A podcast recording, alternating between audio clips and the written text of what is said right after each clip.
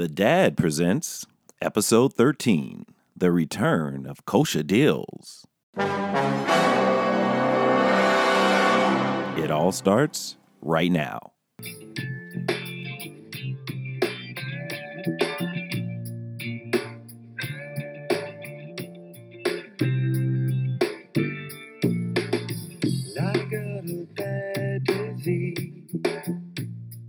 Korean ladies don't smoke crack. Like, you know, like I wouldn't think like, you know. Far from my brain is where I bleed. Insanity. Hello and welcome to The Dad presents episode number 13. Lucky number 13, everybody. Happy New Year, everybody. Happy New Year, 2019. Happy holidays. gonna Merry be a Christmas. good one. Oh, man. And happy to bring in the new year with you, Matt, finally. You as well. It, All right. A good party. Starting off with some positivity and love. I, That's how we do. and it all went downhill after that. But really happy to, you know, 2019 has a lot of possibilities for us, folks. We love the fact that you remain interested in the show.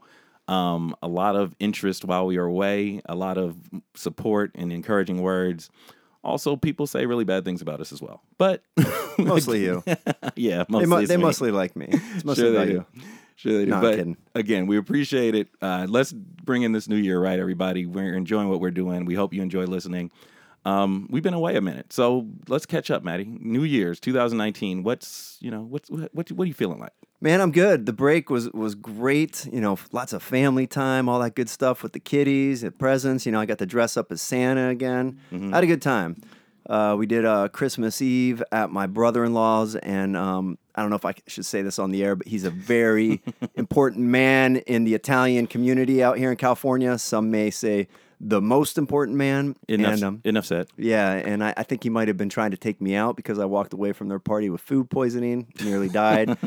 but I survived. I'm strong. Uh, it was good. Your your New Year's Eve party was fantastic. I'm a little sad Doggy's not here today, but we'll get through. Still in Vegas, and yes, folks, you mentioned Doggy is out. Still in Vegas, no doubt. It's Sapphire. Look him up. Um, but he shall be back next next week. We got guests coming. We have Kosha Dillz will be joining us shortly. We have a very special guest next week, and we'll we'll hold you know we'll keep you guys in suspense on that one. But ready to start 2019. Um, on my end, this is you know how years start with me. You know, you start looking ahead at certain appointments you have to make, and you have to go to the doctor. And those doctor's appointments and stuff like that, you, You got to get make. the prostate check. Got to get, got to, he's got to, got to look at my butt. Yeah. You know, and who can blame him for wanting to look at my butt? But anyway, so I got to get that on the schedule, and I'm always hesitant because my doctor is a bit of Has an fat asshole. shack fingers. Well, no, he's actually got lovingly He's long, got tender fingers. and he's gentle. But It's important. It's important in a doctor. It is, but he's a bit of an asshole because I think what he Hmm. uses in you know what he uses is the doctor thing to say certain things that you wouldn't say to like normal people. Like what? Like okay, so years ago, first prostate exam. Okay, now I'm nervous. First for, one's always the hardest. Yes, it is. And the most beautiful. depending how you look at it. But I'm nervous. Okay, so he, you know, gets me to relax a little bit, sits me down, says, "Hey, you know, I understand it's a big deal, but it's really not a big deal. Something we got to do." Fine. Sits me down. First thing, he doesn't. He puts me in the fetal position first, which is not very manly. Second, he does not allow me to totally take off my underwear. So I have my underwear wrapped around my ankles, which is also That's bizarre. not manly. Okay, so pick just picture that if you will. I, I'd rather not. Okay, or if, if you really want me to, Go ahead. So he then gives me this lube that is the why are you making a fist and getting all tensed up? well, it because it angers me, and he didn't go with the full fist. That- that's, that's I don't think I he did. thought that motion was suggesting. but he gives me this lube that's the slipperiest shit you could ever imagine. Yeah, And actually- that's what it's for. Yeah, and that's a good name for the lube for your butt, slippery shit. But anyway, he puts the lube in my butt. You didn't make it two minutes into the new year without a pun.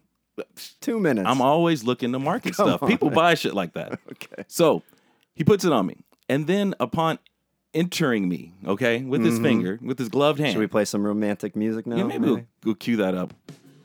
But but he, he puts his finger inside my anus and immediately asks me, Hey, how's your mother doing?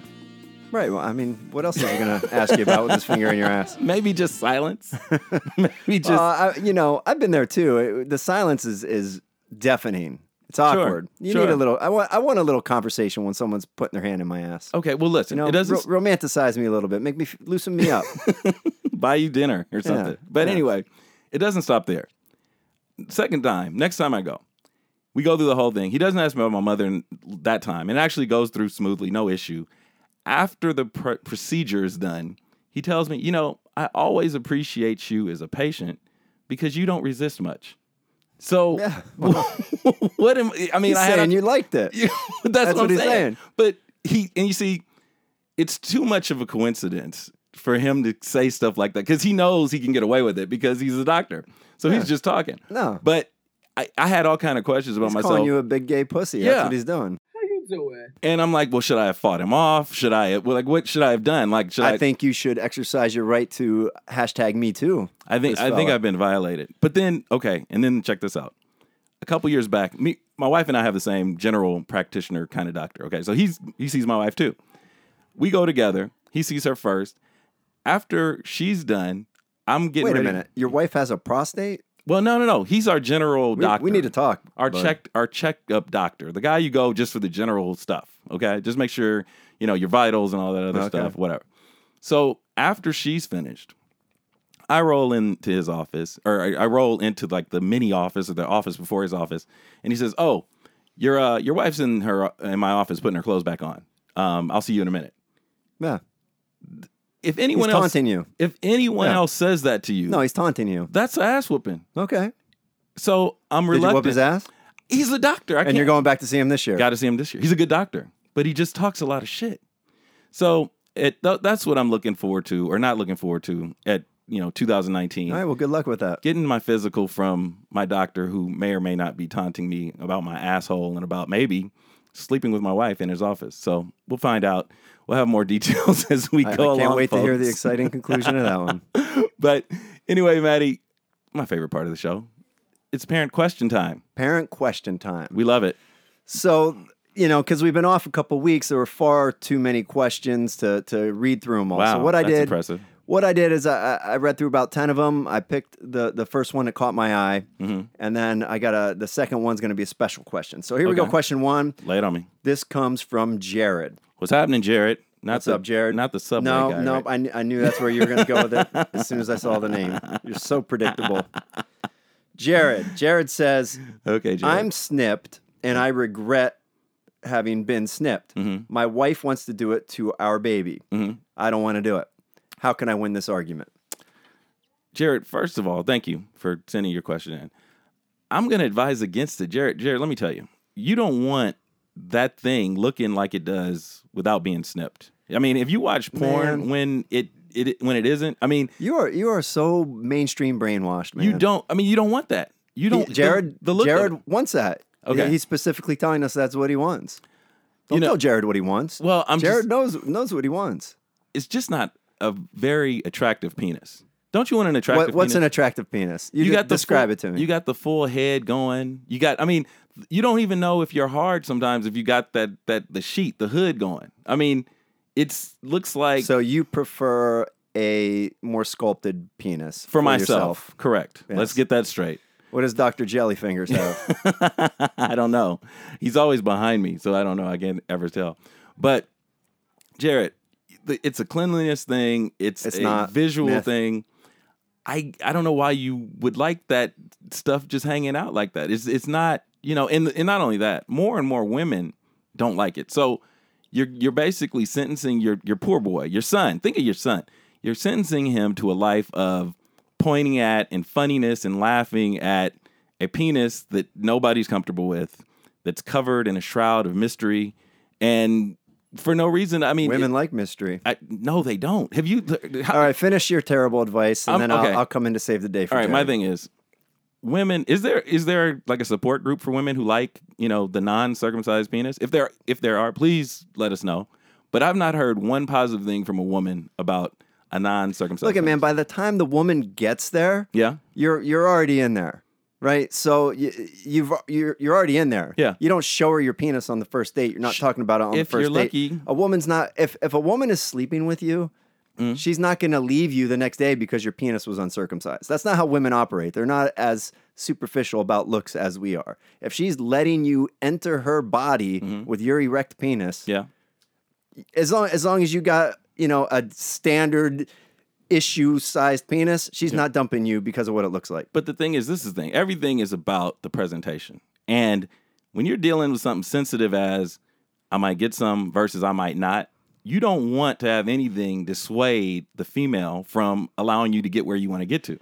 If you But- pull something out that looks like an alien, What woman has has that ever happened in history Oh, where you're I'm in sure- the oh, bedroom please, women, and a man's dropped his pants and the woman's like, "Oh, I'm out. There's I'm hesita- out. there's Sorry. hesitation. There's, No. I'm sure there's hesitation. finish up. No, this I'm is saying terrible advice. You're I'm- going to ruin Jared's No, kid. Jared, I'm telling you, man. Listen, you're you're making it harder on your son. Get it done. That's what what people expect. His first time is going to be So just. do it because that's what people expect. I'm trying That's to get your his son. advice? I'm trying to get his son laid consistently. That's it.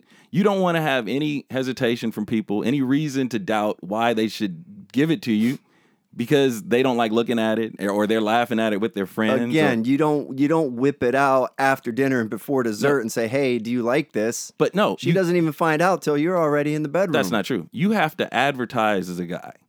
When you're trying to talking get dick the- pics. all that he, you lose all that if you are non-circumcised if you send her the hooded you know the you know whatever you call it the non-circumcised A regular penis. irregular penis Yes, a regular penis. That's what you, you give it. her a reason to doubt having sex with you. And so you have to advertise. I, I showed my wife while we were dating. We hadn't had intercourse and i said you know what? I'm very confident in my shit. So look at this. And soon thereafter we had sex. So you have to it's everything is advertised You showed your wife a picture of your penis. no, I showed her sex? in real life, like laying next to her. We were, you know, fooling around. Oh, you're already in the bedroom. You Yeah. didn't whip it out at dinner. no, but I mean, I would have if she'd asked. You sound needy, man. You you showed your wife your penis before you slept with her to ask for approval. because you have. Hey, look to at this. Is this is this good enough? if you're confident in your penis, you show it to whoever you like. Are you almost done with this terrible? no, I'm serious. Just look at Instagram. You're not showing. People aren't sending little bitty dick pics. They're Nobody's only, putting dick pics on Instagram. What or I'm, or I'm sorry, or texting them or whatever. No one's showing. Little, they're, I'm telling you, Jared. Long story short, please have your son circumcised. It, it it'll save him the headache. If you're into it and your wife's into it and you guys like that, great. But I'm just thinking of him later on down the line. I'm I'm not against circumcision. I'm Mm-hmm. circumcised. I just wish I had made that decision myself. I okay, put it this way. yeah. When a little girl in Africa has her clit cut off, Yes. what do they call that? Same thing. Circumcision, right? No, they call it genital mutilation, man. It's like a, a humanitarian crime. Yeah. They cut the clits off of little girl. Yeah. Female circumcision. Yeah. This is the exact same thing. It is literally the exact same thing. The the skin that is the foreskin Mm-hmm. is the same skin that will be a, a clit in a woman. The foreskin has more nerve endings than the entire penis. Sure. It's the most precious part of the penis. Yeah, but it, okay. I'm about to call you. So you are you are decreasing that kid's sexual pleasure levels for life by by getting rid of the most sensitive part of his penis. Mm-hmm. The the whole myth that was started about cleanliness and hygiene and disease is not true. The statistics do not support that. It's it's just a myth. The only and and if it is unpleasurable to sight to some women, the Mm-hmm. Only reason for that is because we've become accustomed to seeing circumcised penises. If you go to countries where they don't do that, it's not unpleasurable to those women to see that. You Well- don't, you don't make it's it's a cosmetic decision. It's 100% a cosmetic decision. Sure. I'm and ta- you should not you should not be you are cutting off a baby's dick. You're cutting off a Mm-hmm. a baby's piece of dick. it. Yeah. Yeah. That's, Evan- that's barbarian. It's it's 2019. That is a barbaric thing to do. And it's time to move past that. Now, I'm not going to tell people not to get their children circumcised Mm-hmm. if they want to. I would I would caution them to think twice about it and do some research. There's a lot of kids who get those surgeries fucking botched and end up with little nubs for penises. Yeah. That happens all the time. There's a, a, a famous transgender case where a little boy, there was an accident during the circumcision as a baby, lost his dick. So Mm-hmm. Yeah. they tried to turn him into a girl. Mm-hmm. They never told him, you know, that he was born a boy. Yeah. And he was confused his whole life and he ended up killing himself. Very famous case. Okay. There's a lot that can go wrong in that surgery. There, there's way more infections caused by the surgery than prevented. Mm-hmm.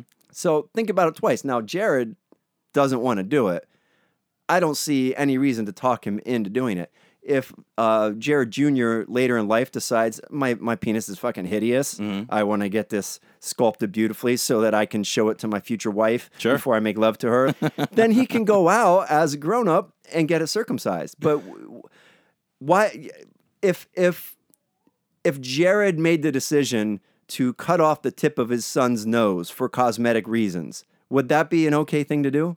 It's okay. You're you're 'Cause it's you're not all- different. You're all over the place. No, I'm not. All, I'm you are all over the place. processing logical information. First of all, the lady or the, the, the kid in Africa who lost his dick. This is a one. no, that in- wasn't a kid in Africa. Okay, that was a kid, in America. Kid in America lost his dick. Africa, Sorry. they cut off clits, Sorry, and it's fault. considered a humanitarian crime. Kid in America who Here. Lost his dick here mm-hmm. is a like a like winning the lottery. One in a million odds that this thing happens. that that's one specific case. One specific- where okay. they try to turn him into a girl, but it happens often. It's mm. something like three percent of circumcisions are botched. okay.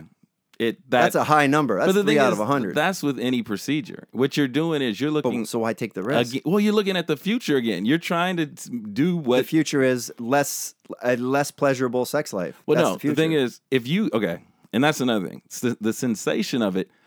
Who wants their dick more sensitive? It's I, I do. no. I don't want. I'm I'm doing my best to make it last as long as I can. Yeah, well, I and mean, so you know, so I have a more maybe a more powerful mind powerful than you. mi- I don't no. know. I, I have no I don't- problem it- making it last. It, and the thing is, if you made it too sensitive, you never leave the house. You'd be like, it, it's great. so. It's great the way it is. You never. but wouldn't you like done. to know? Wouldn't you like to know how much better it could be? No, because it's pretty awesome. It's pretty awesome. it's But if- pretty good. It's if- like I'm good. If your whole dick has five thousand nerves, Sure. and that part they cut off has ten thousand nerves, Mm-hmm. sounds to me like it could be two hundred percent better. Maybe, but and it's- Mm-hmm. again, my, my analogy with the nose, that, that's off the, the top of my head, but how is that different? You're cutting off a, a piece of a baby's body. mhm, yeah. One's acceptable, one's not. Well, it's because of the Norms. future norms and yeah, what. norms are bullshit. and and the thing is, I think there is something to cleanly, cleanliness of it. There's not. I, I mean, think there talk- is. There's just not. That's just a because fact. I'm telling you. But okay, so even if it isn't, I mean, there was prior to the invention of soap. you're yeah. But even still, it's harder to clean. It, babies get sick, infection, all that stuff. You get, just be take the safe way out. All right, we got a split jury on this one. We should Yes. move on. Jared, just just stand firm. Just recite some of the statistics I just gave you. Don't do it, Look Jared. up the statistics. If your wife loves that kid, and I would assume she does, when she sees those statistics, sure think twice about it. Free that horn, Jared. That's for dog. That's for dog. yes. All right, question number two. Question number two. This comes directly from co-host Jay Maddie because I'm at a loss right now. Uh, as So usual. I, don't know if I told you about what's going on with my kids. Uh, I, I Mm-hmm. haven't told the listeners, so I'll just give a refresher. Sure. My boys are best friends. They've they've shared a bed up until six months ago. We separated them. They're Mm-hmm. they're super tight, loving, affectionate kids, but they're boys. Yeah. Somewhere about two months ago, they've started fighting, Sure. and I've been of the the my strategy has been to give them other tools to work out their problems, to teach Mm-hmm. Yeah. them to communicate, to listen, state your problem in a in a calm voice, listen, and then restate it and compromise. Mm-hmm. It hasn't been working so great. Maybe it's because they're six and nine and they have no impulse control. Mm-hmm. So the situation is the six year old is a little bit of a dick and he loves Yes, to he instigate he loves to instigate with the nine year old like or Yeah. just you know her poke him and poke him and the nine year old will start whining about it and the Mm-hmm. six year old will continue and then they end up rolling around fighting Yeah. so I've tried everything. Well, maybe about a week ago, I'm out on the couch, I'm watching TV with them, and the six year old's kicking the nine year old. And the nine year old is a bit of, a, he's the sweetest boy in the world, but he might be a little too sweet. You know He's what a I'm saying? He's a good kid. He's yeah, a good kid. li- little too sweet. Okay. Bit of a pussy. and the six year old's poking him, poking him, poking him. Mm-hmm. And then finally, the nine year old starts crying about it. And I'm like, and I said to him in front of both of them, I'm like, you cannot let your little brother bully you like that. You need to stand up to him. Mm-hmm. Sure. So the six year old does it again. Nine year old jumps on top of him, starts pounding him. Six year old's fighting back, but the six year old is losing. The nine year old's stronger. Mm-hmm. I let him go at it for about two, three minutes. The whole time the nine year old's pounding on the six year old, the nine year old is crying. Six year old, stone face. Mm-hmm. Sure. You know, he's not going to let you know you're bothering him. Mm-hmm. Nine year old jumps off him.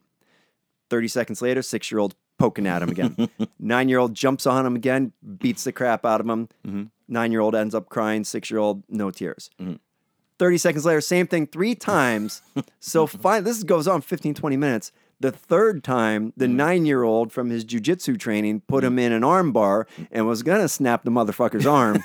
but I made him tap out and I separated him. I, I sat and watched this for 15, 20 minutes Sure. without saying a word. I just mm. let him fight right next to me. Mm-hmm. And, um, because I thought maybe let let the nine nine year old demonstrate his strength over the six year old. Yes. And maybe the six year old back hasn't worked. The mm-hmm. fighting has continued, and I'm reaching out to you, B, the listeners. Right on. Somebody help me. Okay. This is going to be controversial. I'm going to say that. I'll preface it by saying this. What you have here is you have two boys. And at some point, whether it's now, 10 years from now, five years from now, you're going to have a- a conversation with both of them about who's the man in the house. And this is a, a, a famous story with Well, I'm the man in the house. of course. But this is the thing. My this this is a story. Uh, I was about 18, getting ready to go to school. And I was kind of fucking around in high school, not doing what I was supposed to do. And it was sort of like, ah, I'll go to college or I won't, or whatever, you know, that sort of bullshit thing. So my father sat me down. He said, okay, well, you can do one of two things. You can go to school or you can go work. However, you will do neither in this house because there's you're of age. It's time for you to either go to school or go to college. And there's a theory that there's only one man in the house. Okay, that's me, I- right. and that was my dad. And so it woke me up very quickly, and I said, okay, I'm gonna go to school and whatever. What you have to do now is tell, and I think they're right at about the right age, the six and the nine year old, that okay, we've tried everything. I'm out of options. I've asked you guys, I've you know given you guys stuff to do to you know use up some of that energy. You've done all the parent good parenting things you can do. What now you have is martial law. And now you're going to say, okay, so from this point on, when you guys fight each other, you're to that's sending a message to me that says you guys are men. You guys are the men of the house. Well, that can't be because I'm the man of the house. And the only way to settle that is for daddy to get involved. Uh-huh. and I'm not saying throw them out of a window or, you know, beat them to their senseless. I had a cousin that would beat the shit out of me just to toughen me up. I was about six years old and he was probably 15. I like where you're going with this. What you want to do is give him, and yeah, I don't know if you remember this. This is a term everybody knows. Give him a frog in the leg. Get in the ha- right in the the meaty part of that thigh. Give him a knot. Who am I giving that to? Both of them? yes, you are. So if, the, if they fight, Then you fight. I You- establish my dominance. You you are because they are what they're telling you is fuck you, dad. Fuck what you said. We are now the men of the house, and we're gonna fight over dominance of this house. And you're like, no, no, no, no. I want to be involved. I need to fight. And Hmm. All right. The thing is, That you're right. That is controversial, but Sure. and and props to you. Thank so you. the listeners know I don't I don't give B these questions ahead of time. I think that's actually advice I might use. I might try that. yeah, I, just the, I the might little, try you know, the you know, and I, I've I've made that threat. I've said, you know, the next next time you guys hmm scruff, I'm going to scruff with you. Mm-hmm. Sure. But I have not backed it up. Mm-hmm. Much like I criticize my wife for doing, because frankly, I don't I don't want to hit my kids. no, no one um, does. Yeah. Um, but if I make it like that, like they're fighting, now we're all fighting. Yeah, everybody they're, because they're understanding. You're That- defending that's, your ground. That's real world Yeah. shit right there. Yeah, you are the man of the house. You've been assigned the duty to fight for your family, and you have other two other fighters in the house. Right. Well, they're trying to take They're your not. job. They're not res- respecting my laws of the Nope. house. They're they're clearly trying to show me up that they're the men of the house. Mhm. So let's find out. Attack those thighs, and also because it's winter, they're not wearing shorts, so no one will see the bruises. Oh, they, they don't even look. oh man. No, you had to push it too far. I'm just saying, thigh meat is good. No, I'm not. I'm not going to hit him that hard. Yeah, just Trust- you don't have to hit the nine year old too hard to make him cry. no, just a, a nice. I can just stare at him or start crying. Yeah. He's he's he's pretty soft. you know, a nice. You know, Solid you know punch. what's amazing about you know the whole nature versus nurture argument. Mm-hmm. I've raised both my kids in unconventional ways that a lot of people don't approve of, but they're both really good kids. They They're- are. They're Honestly, good they are. Mm-hmm. kids. Um, but I've raised them exactly the same, and they could not be more different. One's into sports and rough and tough and tumble, and the other is a little artsy fartsy sweetie pie. Sure. That's a. It's just you know. There's only so. Parenting only gets you so far. That's a lot of it's just their genetics. But you come from a big family. Look at you, your brothers, your sister. Would you hang out with any of those people in real life if you if you weren't related to them? Yeah, man, I love my brothers and sister. I mean, but like, would they We'd be- hang. Would If I met them, yeah. you'd, You'd yeah. hang. Not all of them. Not all of them. I'm them. not gonna say which ones. well, that's what I'm saying. Yeah. So I have two sisters, love them to death, and we could not be more different. But on New Year's, they were among the first people I texted and said, You know, to the, I think I said something like the two two of the first women in my life. I love you. Happy 2013 or 19. I'm dating way back 2013, 2019, and that's it. But you your parents only control the sex part Sure. of the birth. What comes out after is anybody's guess. Well, I no, I I think it's I think it's it goes with the argument nature versus nurture. There's no clear. It's both. Mm-hmm. Yes. It's definitely both. sure, sure.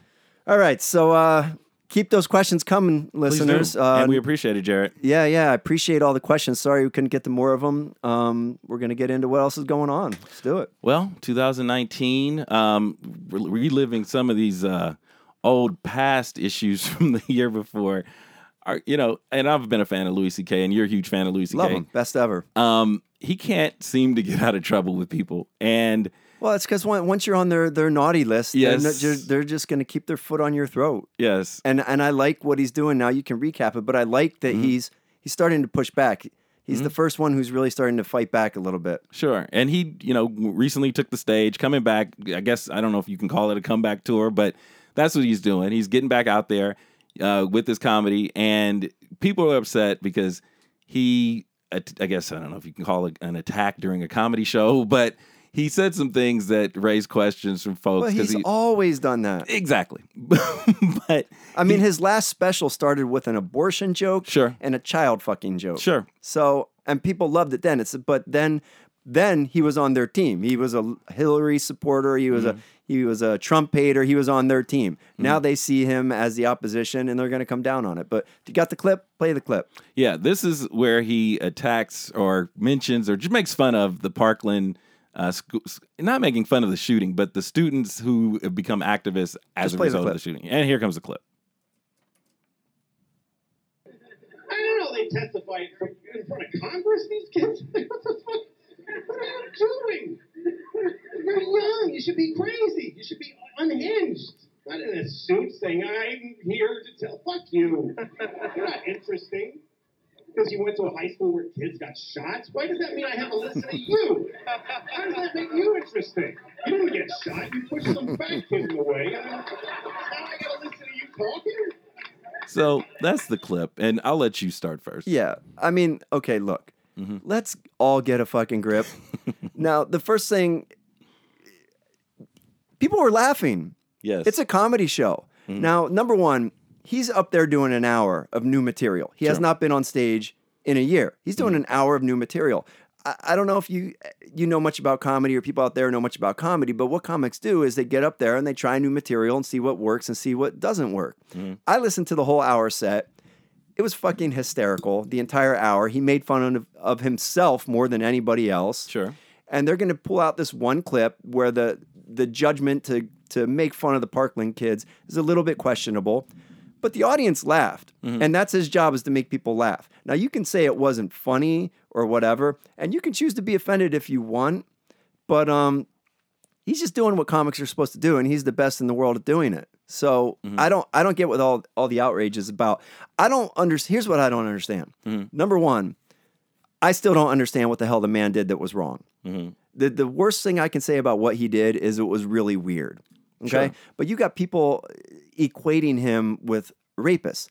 By my understanding and by his confession Mm-hmm. and all accounts of from the women, he asked women if he could jerk off. Sure. Mm-hmm. They said yes, he jerked off. Where is the crime in that? Yeah. If the story was, I asked these girls to have sex, they said yes, we had sex. It's a non-story. It's just because it's weird, right? Yeah, and you know, you- yeah, it's a good question. Where's the crime in that? He was never been charged with anything, which is probably the first indicator. It is weird, but People what, are weird, man. And then the thing is, what is he supposed to do in the meantime? Does he just not perform, or I mean, He took a year off. So, sure. like, how how much do you want to punish the guy? yeah, and I mean, he's back at work. He's doing what I think he was put here to do. And folks, if you don't want to hear it, don't go to the show. Right. like yeah. you know and don't dissect and like you said he did an hour of fresh material they dissected i think that was a one minute and 34 right. Exactly. clip Yeah. out of an entire show from a comedian who historically has been on the edge and has said things far worse Sure. than, than what he said so i think it's time to give him a break on that he is not in that Bill Cosby realm where he is charged of, rape and ultimately convicted, or Harvey Weinstein where he's been accused and charged of rape or whatever. Um, it- Here's the thing. He was one of those, or he was one of the original Me Too people. Mm-hmm. So this this movement has taken on a life of its own, and they can't like they can't go and concede and give points to somebody like Louis C.K. because it discredits the movement. I think that's what's going on. I also think it's just more of the um, you know, the the outrage for fun type of thing. People Mm-hmm. Sure. Mm-hmm. just enjoy it, and it's it's sad to see. Yeah. No, and speaking of Louis C.K., again, he he's like a magnet for shit lately. Um, they dug up a clip from 2011 of what is it? It's him, it's Seinfeld, it's Ricky Gervais, it's Chris Rock, and they're talking, you know, as comedians talk, and the term, the N word comes up, okay? And we'll let you, uh, as I try to find this clip, we'll we'll let you listen to it, and we'll come back and respond. People are rich, they're just rich forever and ever. Even their kids are rich. But when a black guy gets rich, it's countdown to when he's poor again. What's going on? He's the blackest white guy I fucking know. And, then- and then all the, the negative things we think about black people, this fucker. You're saying I'm a nigger? Yes, you are the niggerest fucking white man I have ever. Oh, I, I don't think he, he could do that. Oh, well, I don't think he has those qualities. You, I mean, no, you don't even understand. Really? You don't. You don't really know him. Like I've worked with him. No, like your bit No, about. no. Uh, I wouldn't Uh, use Jerry's anyway. uncomfortable. exactly. Yeah, and Chris is too, but listen. We say nigger on stage. on stage. You guys don't. That's a, Yeah, that's yeah, you're that's the saying two difference. teams That's the here. difference between yeah. That's right. That's right. We We say nigger on stage, you guys ways, don't. but that's definitely a pairing. Who, who We says say- nigger on stage? We don't. Well, you two did. Yeah, That's right. Uh, yeah. You and me say no, no, nigger in private. No, no. These two guys, these two guys don't. I don't believe he says it in private. I'm much. giving it up just because it's played. I don't believe it's. Yeah. I don't think you've ever said it probably in your life. I No, don't no. think. No. yeah, that's it. That's that big huge difference between you and me. I think. Well, you I'm you found the humor of it. Yeah. I haven't found it. Right. Nor do I seek it. And yeah, you at the end you can hear Jerry Seinfeld Yeah. is and Yeah. Well, he's he's squeaky clean his comedy. sure So and he's and not going to go there. and the thing is that listen to the um, guy Colin Cowherd going in a s- sports thing, but he always refers to Jerry Seinfeld as someone who's very serious about comedy, and he's very serious about that check. And Sure. so when Serious things about that money. yeah, when things kind of got weird with you know as they always do with the N word, he was the first to say, "Oh no, I'm not going down this avenue." Yeah, because- I get that. He, he's protecting himself. That- Sure. That's great. But Sure. first question, you Mhm. said this is from what year? I think it's 2011. Okay, so what are we talking about? Well, the, uh, you know, just expanding on what we've been saying about Louis C.K. When you are on the naughty list, people make an effort, and I don't know where this clip came from. Never heard from it previous about it previously or whatnot. But if it shows him in a bad light, you can bet that you're going to see it. Right. but again, reason. this is nothing new. He says it in his act. I Sure. remember specifically. And Mhm. okay, so you know, we, we end up talking about the N word quite a, a, a bit on this show. And I it's just this word needs to get demystified. It's time. It's time we release re, release the tension around this word and declassify it. Mhm. Um, pretty much that's happened with every other word, not this one. And is is is race still a problem in America? Yes. Yes. Mhm. Does does everybody who says that word a racist? No. You No. can say that word like Louis C.K. has, joking. Let, let me. I've made the speech to you before that that the words you say don't matter. It's the intentions of your words Sure. right? Mm-hmm. So that even applies to this word. The one word I won't say in it, and it's not. I won't not say it because I don't want to say it. Yeah. I'd, I'd, I'd have a good time saying it with you and Dog. I don't say it because I only have permission of one of the two men on the podcast. That's why I don't say it, and that's that's really silly because it doesn't change what's in my heart Sure. whether I'm saying it or not. No. And let me let me Go ahead. demonstrate something to you. Okay, so. You, you sent me this clip today. I listened and, and I thought about it, and I wanted to present this in a way that would make good sense. Okay. All right. The words you say don't matter, right? And I can prove that. Okay. So pretend dog's sitting there. He's not. He's that Sapphire. but uh, tell dog that you love him and use that word in the way that black guys will use with each other. Oh man, Go ahead, say it. love you, my nigga. Right. That's all right. good. All right. Now, all right. Now it's my turn. I'm gonna say it to dog. Okay. All right, I'm gonna say the same word. you guys are a bunch of freaking. Right. I didn't say it, but it got tense. You felt the air that come out of the room a little bit, I- right? You're Right? absolutely right. I didn't say a bad word, Mhm. but what I said, Mhm. it was no good because I, Sure. w- I was saying something shitty, yeah. right? Yeah. You were saying the same word, but with love, Mhm. right? Yeah. Now uh, let's try another. Okay. All right. How about Yo B? Yeah. You're my favorite motherfucker. Okay. That's a nice thing to say to a guy. Sure. You're my favorite motherfucker. Got it. Right? Yeah. I, I just said the F word. My heart is warm. Yes. It's good. All right. But now if I say, B has sex with his mother, no swear words, that's a shitty thing to say. Sure. Mm-hmm. I called you a motherfucker, but I said it in a way that expressed love versus accusing you of having sex with your mother. Yeah. You see that? See what I'm saying? Mm-hmm. No. And we've gone through this before, and my theory is still the same. This is the thing Black people own the word. They do. It's in exchange for the slavery and everything else that happened. If that's all you got for That- slavery, that's a shitty deal. It, deal. has been a shitty deal for black people their whole life. So that shows you how shitty the deal was. And then what's even more shitty is the only thing that you could have an exclusive, everybody wants to use. So that's even more shitty. So well, be, I, you know, black people are cool. You made the word cool, and now I- we want it. you know? yeah, the Indians had the same thing where they should, you know, make If- corn and how- Thanksgiving cool too. I think it's time Yeah. to pay the ancestors of slaves Mm-hmm. reparations. It's time. It's time to make good on that. Sure. Move on from it. Get rid of affirmative action. Get rid of everything else in society that makes us different from you and vice versa. Mm-hmm. Get rid of all that. Make up as best we can for the wrongs of our ancestors. Mm-hmm. Pay reparations, and then we can walk around the streets Sure. yelling. Well, this is the thing. There, again, the ownership of the word goes to the black people. They get that. That being said, when you're a comedian, you get a certain kind of poetic license. Louis C.K. If if I go to a Louis C.K. show and he says the N word and it's funny as hell, I don't. I walk away no problem. But if he misses, and that's the thing, is as a comic, you are a home run hitter. You are a lot of times hitting a home run or you're striking out. If he strikes out, Yeah. he gets the Bill Maher treatment. He Right. gets Ice Cube coming on the show Yeah. the next week, Right. and all that other stuff. Um, what? And I don't think there But was. that's a- with any Sure. uh, racy joke, you Yeah. know, like his his abortion joke that he opened his last special with. That Yeah. was risky as hell. Sure. but he pulled it off. and he got the home run. Yeah. No one left. You know, Right. fans who went there to see him were not offended, and everybody had a good night. Exactly. The thing that happened in there that got weird is that, and people have to know, you know, to have context. He's written for Chris Rock before, right. so you can imagine the two of them, if they've known each other, worked each other for years, the amount of N words that have flown in writing for him or writing with him or whatever. Hey, Chris, what do you think about this idea? If you say such and such, such and such, and that's fine. And they have a friendship and a partnership, they respect each other's work, whatever. The issue is, is and you can tell Chris got uncomfortable too, because he, if you look at the video, he goes to his cup and takes like a swig Right. as, as this thing is happening.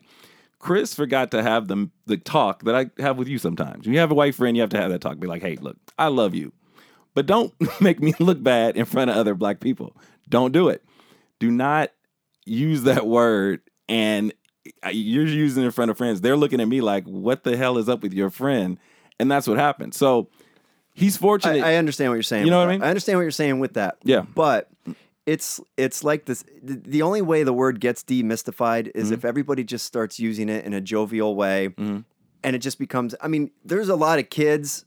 Who white kids who use Mm-hmm. Sure, that word? sure. They grow up in, in in mixed neighborhoods and they throw it back and forth and it's no big deal. Yeah. and I think that's a good thing. It's the same. It's Mm-hmm. it's kind of the same argument I present for cu- cultural appropriation, Mm-hmm. right? The world's up in arms about uh, you know eating eating tacos on Tuesday, like you know stupid things like this. White people can't have dreadlocks. Mm-hmm. Blah blah blah blah blah. Cultural appropriation. What that is Mm-hmm. is you have a community of one group of people living close to a community of another group of people, Yeah. and the culture bleeds between the two of them, Mm-hmm. and that's beautiful. It's a thing that should be celebrated, not condemned. When when our when our cultures are bleeding together, we're we're we're bonding. No, I, I if you want to have dreadlocks and you're white, go for it. I have no problem. I, I think that cultural appropriation is the dumbest shit ever. But the thing is, is you, you say if everybody could just say it in in a way that whatever. The problem is, is that everybody won't. and that's where you have to kind of keep things. You know, there has to be sort of a code of ethics with that word. If you could even say it, it's a horrible word. Can I justify why I say it? No. The only thing I can tell you is that when I started playing basketball in elementary school, that was how the older kids addressed the younger kids. They hey, Lil Nick, who do you have on your team? Um, I'm gonna pick Lil Nick over there. And from that point on, that's what I was, and that was my word or whatever.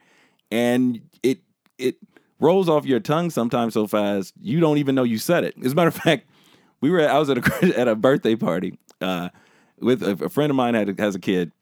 And then after the party, you know, the adults get around and they're talking, and there was a white guy in the room, and I had had a couple drinks, so I'm comfortable, and I actually said it in front of the white guy, and the looks that I got from my black friends, and then after the white guy left, I got talked about, and they said, "Why would you say that in front of him?" I said, "I got, un- I was comfortable, and I said it." there's just no reason Yeah. for everyone to be all tense about this. Like It- yeah. Mm-hmm. there was no bad intentions from you, and and you, and you say how it becomes very casual and it just rolls off your tongue. Sure. That and that you know, it's never casually rolled off my tongue Mm-hmm. because I'm, I'm. But the more time I spend in this room with you and dog, and I hear that thrown around casually, it's only a matter of time till one of these times it just slips out. Sure. That's just That's that's, just goes. human nature. No, it, right? Yeah, and it I can't justify it. It's not good for me to say it. However, that's it's been 45 years. I don't know what to tell you. We'll be back with more on the Dad Presents after these words. Yo, B. What's happening? You notice how chill and sexy I'm looking right now? Uh, no comment on that. Well, you, you noticed. Don't pretend you didn't notice. Mm, quite the opposite. but what are you getting at? You want to know why I'm looking so chill and please, so sexy right now? please stop talking and just tell me what, what you're. It's me undies. I'm feeling good. I'm wearing me undies. I feel good. And when you feel good, you look good. Are we really talking about your underwear right now? I'm talking about my underwear. I don't want to talk about your underwear. Me undies are the best underwear you can get out there. And our listeners, we got a code for you. If you want some me undies, if you want to feel fresh, if you want to look good, go to meundies.com. Use the code word MU friend by 20 for 20% off. That's a bargain at any price. So you, you said these are the best underwear you can get? Look at me right now. I don't want to. Look at me. Okay, I'll take your word for it. Go to Me Undies, do what he said with the code, get them. They're great underwear. That's all I'm going to say about it. My nuts are so tight. I, yeah, you took it too far.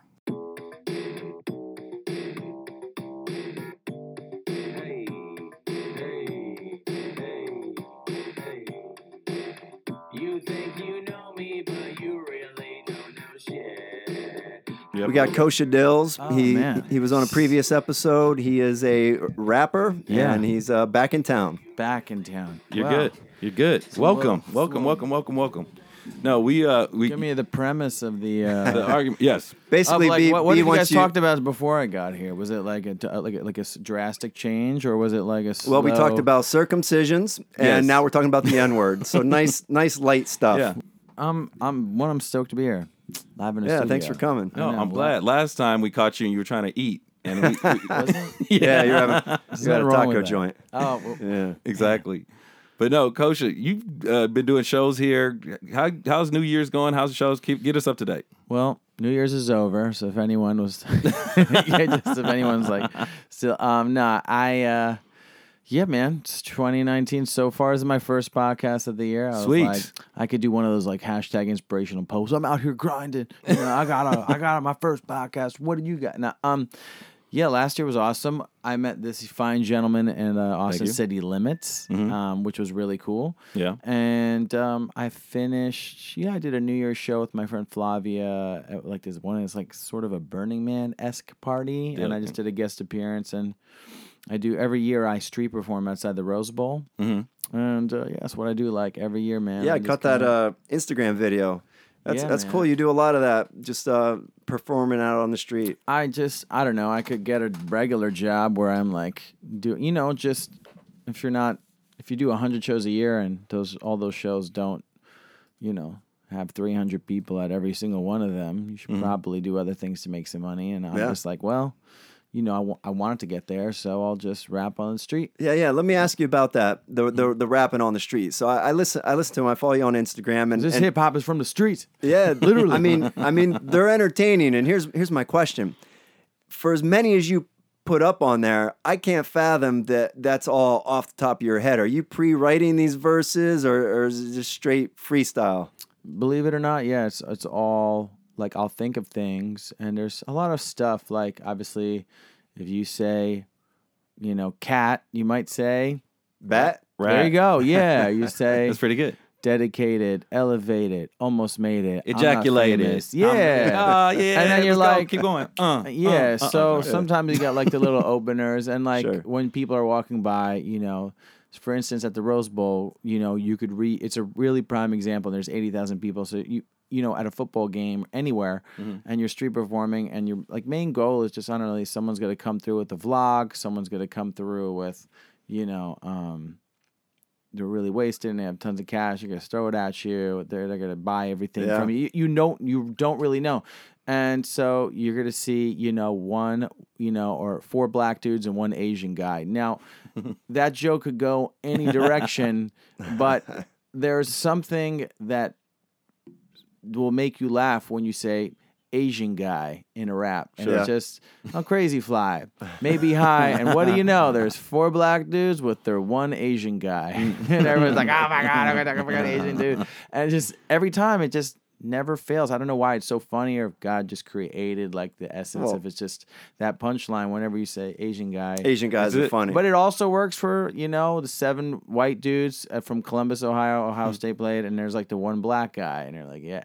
Or when the two black guys walk around, you know, you say something about a bunch of drunk white dudes around them, and they're like silently nod and they laugh, and I don't know. It's kind of like there's so many variations of ways you could do. It. I mean, like, like the lottery, right? There's like four like four rows of numbers, and then mm. there's millions of possibilities, right? right. So, yeah.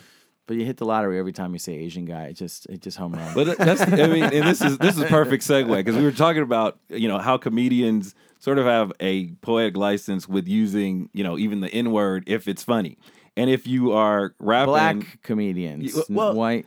Well, we got into this thing with Louis C.K. that I don't know if you saw the uh, clip. They they rehashed it because Louis C.K. has I guess been under uh, on target or uh, under the eye of uh, a lot of haters. He says it in his act. Yeah. He, has a whole bit about Sure. about it. And uh, Joe Yeah. Mm-hmm. Rogan says it in his act. There's a lot. There's some white comedians who throw it out there. Yeah. And it, and I and I was just saying, comedians have you know you gotta kind of have to give them a little bit of poetic license. If it's funny, it works. But if it becomes awkward, then it's the worst thing ever. And I think Yeah. you know Bill Maher. It's up to you to take that chance. Sure. Sure. And it's I'm like good. that in I'm rap. good. sure. I won't. You know, no. It's like well, so Mm-hmm. years before the internet, when people were rapping, there was a slew like you know. There wasn't even MySpace yet. Like people were, you know, all your black friends, especially from the East Coast in New York, like, and you were like the white dude down in hip hop. You know, all black people were calling you the N word. I mean, it was just standard. Puerto Ricans specifically, Everybody. and specifically on the East Coast, Spanish people on any level ha- always have a pass to say it. Um, and it's just Yeah, come up in recent huh? time. Yeah. well- And- oh, but but on on the West Coast, there's not. Um, like Mexicans don't say it, or and not to say there's only Mexicans, Sometimes but they Puerto do. Ricans and yeah, but Puerto Ricans and Dominicans definitely on the West Coast, and be like, huh, like they don't Yeah. really. Well, you have that. I wonder you know, why. African culture that is in the Dominican and in Puerto Rico because a lot of those people are. You could make the argument. A lot of times they make the Island, yeah. argument is that they're black. They're black. You know, Dominicans. They're black. Puerto Ricans. Well. Dominicans for sure. Yeah. Yeah.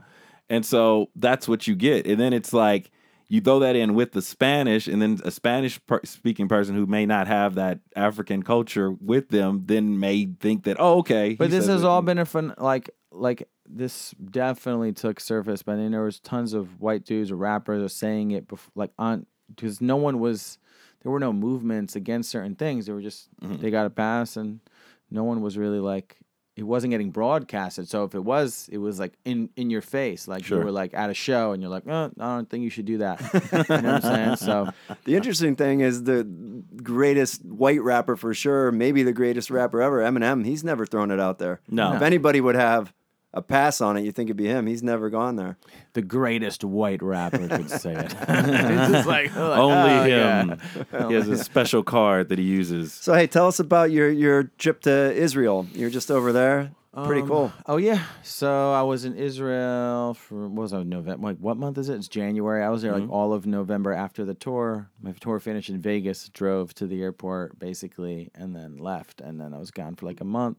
Mm-hmm. Um, yeah, man, I love it. It's like my family. Everyone in my family's from there, including my brothers, and we have a house out there. So it was, it was strictly like a family thing, or did you perform out there too? I perform out there. I mean, I anywhere I go, I don't really have the luxury. I always really don't see the purpose of going to places if I'm not performing. Almost, so I do music everywhere. So I'm like, okay, we're gonna go to this place. Okay, where are we gonna do a show at? Because that's how I meet. That's like my entire lifeline, you know. Mm. So when I was there, I played a bunch in Jerusalem. I played once in Tel Aviv, and you know, this time I was kind of doing a lot of research because I plan on relo- relocating there and like living half the year. Oh, yeah? there. Oh, wow. Yeah, mm-hmm. and um, and then you know, doing a lot of my tours in the U.S. because I have an agent here. So it's like, hey, come over to America, make money, live in Israel, and don't make any money. it's not like it's like it costs the same amount to live there as Does like it maybe really? rent in LA in in LA. Yeah, Wow. like if you want to live in Tel Aviv specifically, you know. Um, I my family has a house up in the north, but it's like hella far away from like society. like not it's not. It's just a very small so, town. so why are you making that decision?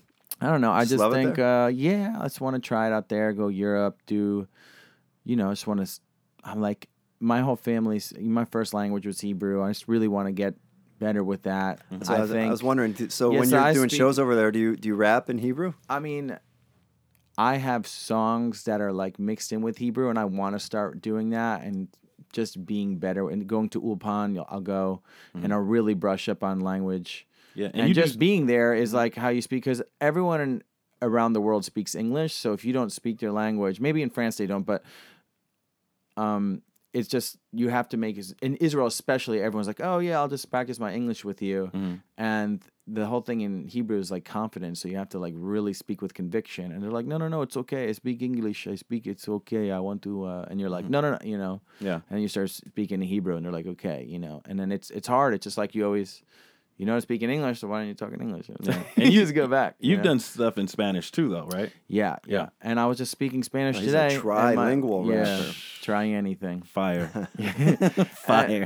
And, and, you know, you're speaking in Spanish, and I'm like, man, uh, I like forgot a lot of the forms. Like, Mm. so I know the word and the root of the word, and you just got to be on language, or else you will. If you don't use it, you will lose it. man. yeah, no, that's true. You can't you can't freestyle in in Hebrew, can you?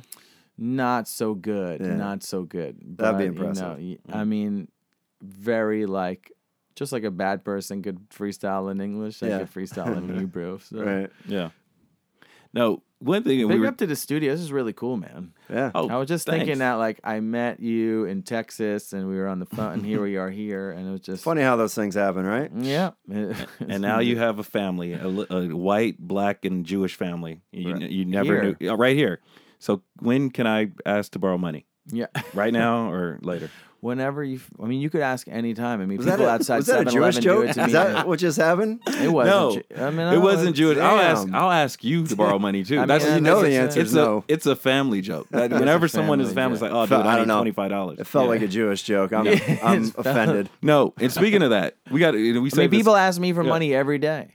Yeah, I mean, just anywhere in LA, you just go inside somewhere and someone, can That's I get a true. one dollar? I actually just thought of something today. There was this a like it was Asian lady, and I just thought like I was thinking of this, this bit, this comp, and, and I'll go into because I just went to uh, the comedy store yesterday, so I was just Oh, always it's my thinking. favorite, Of, Yeah. favorite place. I'm actually doing a roast battle there next No week. so shit. yeah, No you guys should way. roll up. Yeah, I will do so, that. Yeah, What- Tuesday. A, a roast, like a Tu- battle yeah, like rap the, the, roast, the or you're doing Jeff comedy? Ross dude. Or Yeah. What? yeah. Really? So, I mean, yeah, What do you I'm mean you're doing I'm that? going in. Yeah, I have. Um, I'm going against You- somebody so you're doing week. comedy. Mm-hmm. So it'll be out, if so. This will be out, or this Fucking is, is this definitely- live, or It'll so be you out could go tomorrow. on. yeah, we'll get it out. So yeah, you guys can watch on Periscope. Obviously, and if you're in LA, you could get tickets online. Sure. Um, Yeah, I'm gonna I go. heard it's. I yeah. love that place. That'll Dude. be fun. That'll be a good time.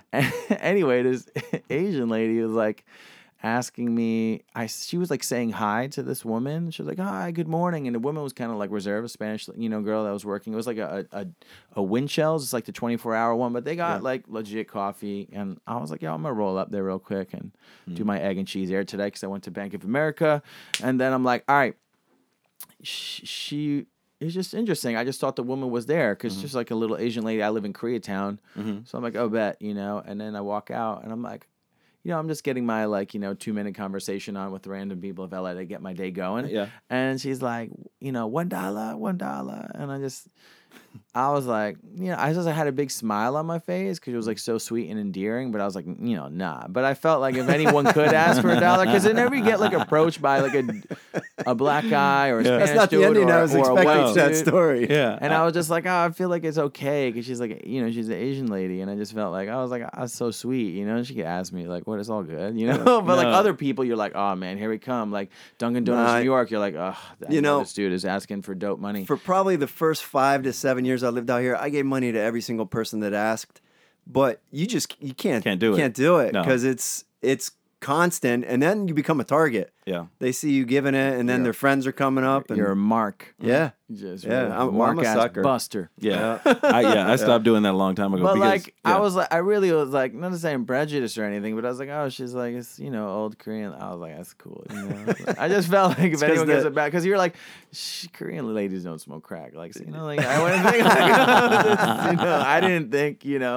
little she do you didn't know, do she took that dollar behind windshields and Nah, but I didn't give her a dollar. I just Oh, that's smiled right. and let. But she's like, one dollar, oh, one Yeah. You know, that's like, all right, I respect your com. Like, but she was sitting inside. So, but anyways, because some people, you're like, do I have change? And sometimes I want to say like, yes, I have change, but I actually collect my change. I have like hella. I love saving money. Yeah, Mm-hmm. Know, it seems extremely Jewish of me, but it's been. Like You like, said it. I instilled- didn't. You Yeah, said I it. seem I didn't super say it. I didn't say that. he beat you to it. Thank you. but like it's but like I love saving. I like always had piggy like I just always my dad, you know, I just started like a 401k and shit Mm-hmm. like that. And I'm like you know, when you work for yourself, you don't I no one's like there ain't no what 401k. My No. dad's like you got to do it. I was like what do you mean I got to pay someone else? He's like yeah, and they put spread it out over things, you'll get this little interest and I'm like Sure. I got a thing and I'm like, damn, my money's going down. But I'm like, oh shit, I got an extra couple thousand dollars because I put away. It automatically takes out. So I'm always like, change. And, Mm-hmm. you know, especially street performing, someone will be like, oh, only have change. And they whip out like, you know, $7 in quarters. And I'm like, yes. Wow. And I just, you know, just Yeah. because people have Right. absurd amounts of change. And, anyways, So, so back to the not comedy giving store. it to the Asian mm. lady. Yeah, well, It's not. poor But Asian lady. Yeah. Back to the comedy store. Have, Yes. have you done that before? Never.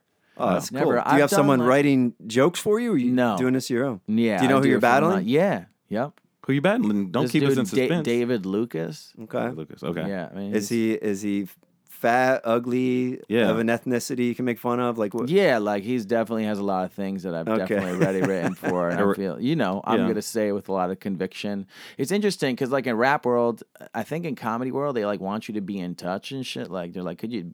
I'm like, what do you want me to like give him all? Like I'm a public figure. You could literally research me and never talk to me and just know so much Sure. low blows about Yeah. me. So I'm not gonna go forth and give it to you. Like No. people see you on Instagram, they're like, why are you verified? if I'm like, just your- write my name in the fucking Google search, and I got Yeah. everything, dude. Like. Plus, plus, if this dude is a comic, you don't want to give him an edge being your first time. Don't give him anything. No, dude, like make an effort. Don't be a lazy motherfucker Yeah. coming against me. And you only get like three jokes. It's like Yeah. you're gonna prepare two weeks for three jokes. I just came up with one like today, and Yeah. like here, and you know, I come up with funny things to say all the time. Yeah. Uh, the the meaner they are, the better they do in those roast battles. I have you gotta no do. problem being extremely mean and All right. disrespectful to people. Yeah. if they ask you for a weakness, just be like, I can't stop fucking this guy's mom. and that's yeah, it. and I, when I, everyone's like, "What do you mean? What is a roast battle?" I'm like, basically, it's a place where it's totally encouraged to fuck someone's mom. You know, That's It's it. like- That's mom is always a go-to, and you, Yeah. you you usually get points for that. That you can't go wrong with moms and stuff. in in this